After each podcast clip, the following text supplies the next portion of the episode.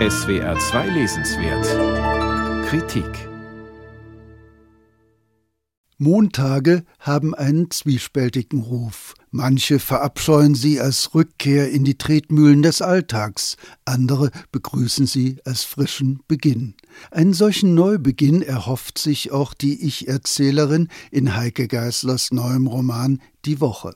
Doch immer wieder kommt es anders, und die Montage werden ihr zum regelrechten Ärgernis, zumal sie sich in der Woche, von der hier erzählt wird, ohne Rücksicht auf die kalendarische Logik ganz unanständig vermehren, was nichts anderes heißt, als dass die Romanheldin und ihre Freundin Konstanze immer wieder auf die Enge ihres Leipziger Alltags, aus der sie sich befreien wollen, zurückgeworfen werden. Trotzdem ist es ein erhellendes und auch ermutigendes Vergnügen, ihnen bei ihrem Kampf um ein anderes und vor allem selbstbestimmtes Leben zuzuschauen. Die beiden wollen in der Welt ihren Platz finden. Sie wollen wissen, wie die Gesellschaft funktioniert und mehr noch, wie sie besser funktionieren könnte. Zwar wissen sie, dass an die Stelle von Utopien längst die reine Bedürfnisbefriedigung getreten ist, dennoch verkünden sie tapfer, wir versuchen zu leben, was wir wirklich leben wollen, wenn Sie uns bitte nicht dabei stören würden. Tatsächlich aber lauern Störungen überall. Die Gentrifizierung droht mit Entmietungen. Auf den Straßen demonstrieren rechte Gruppen, besonders an den Montagen, was diesen Wochentag noch unangenehmer macht. Kriege, vergangene und künftige, sind ein beständiges Thema. Flüchtlinge ertrinken im Meer. Der Kapitalismus spart nicht mit Demütigungen. Toxische Männlichkeit ergeht sich in sexuellen Übergriffen.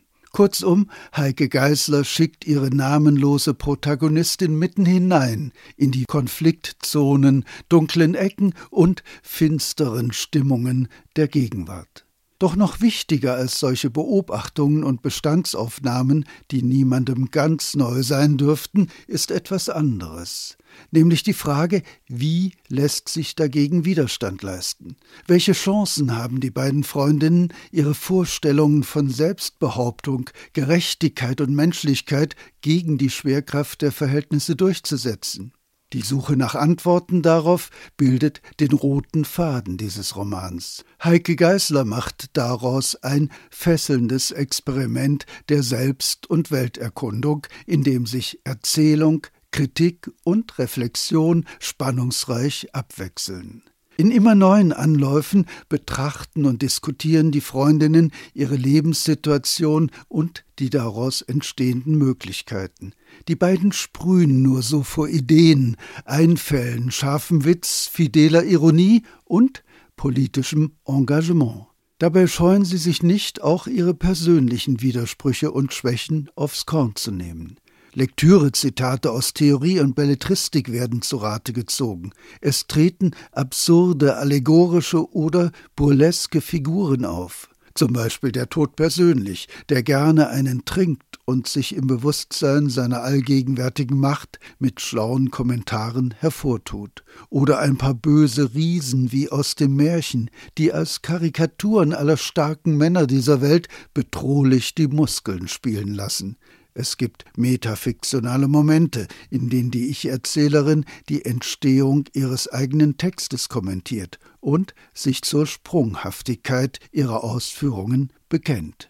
Die Woche ist ein ungewöhnlich gebauter Roman voller Überraschungen.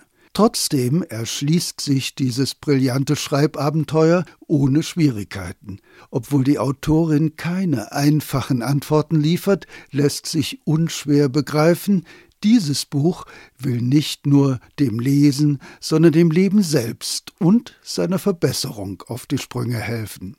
Heike Geisters Roman Die Woche ist im Surkamp Verlag erschienen und kostet 24 Euro.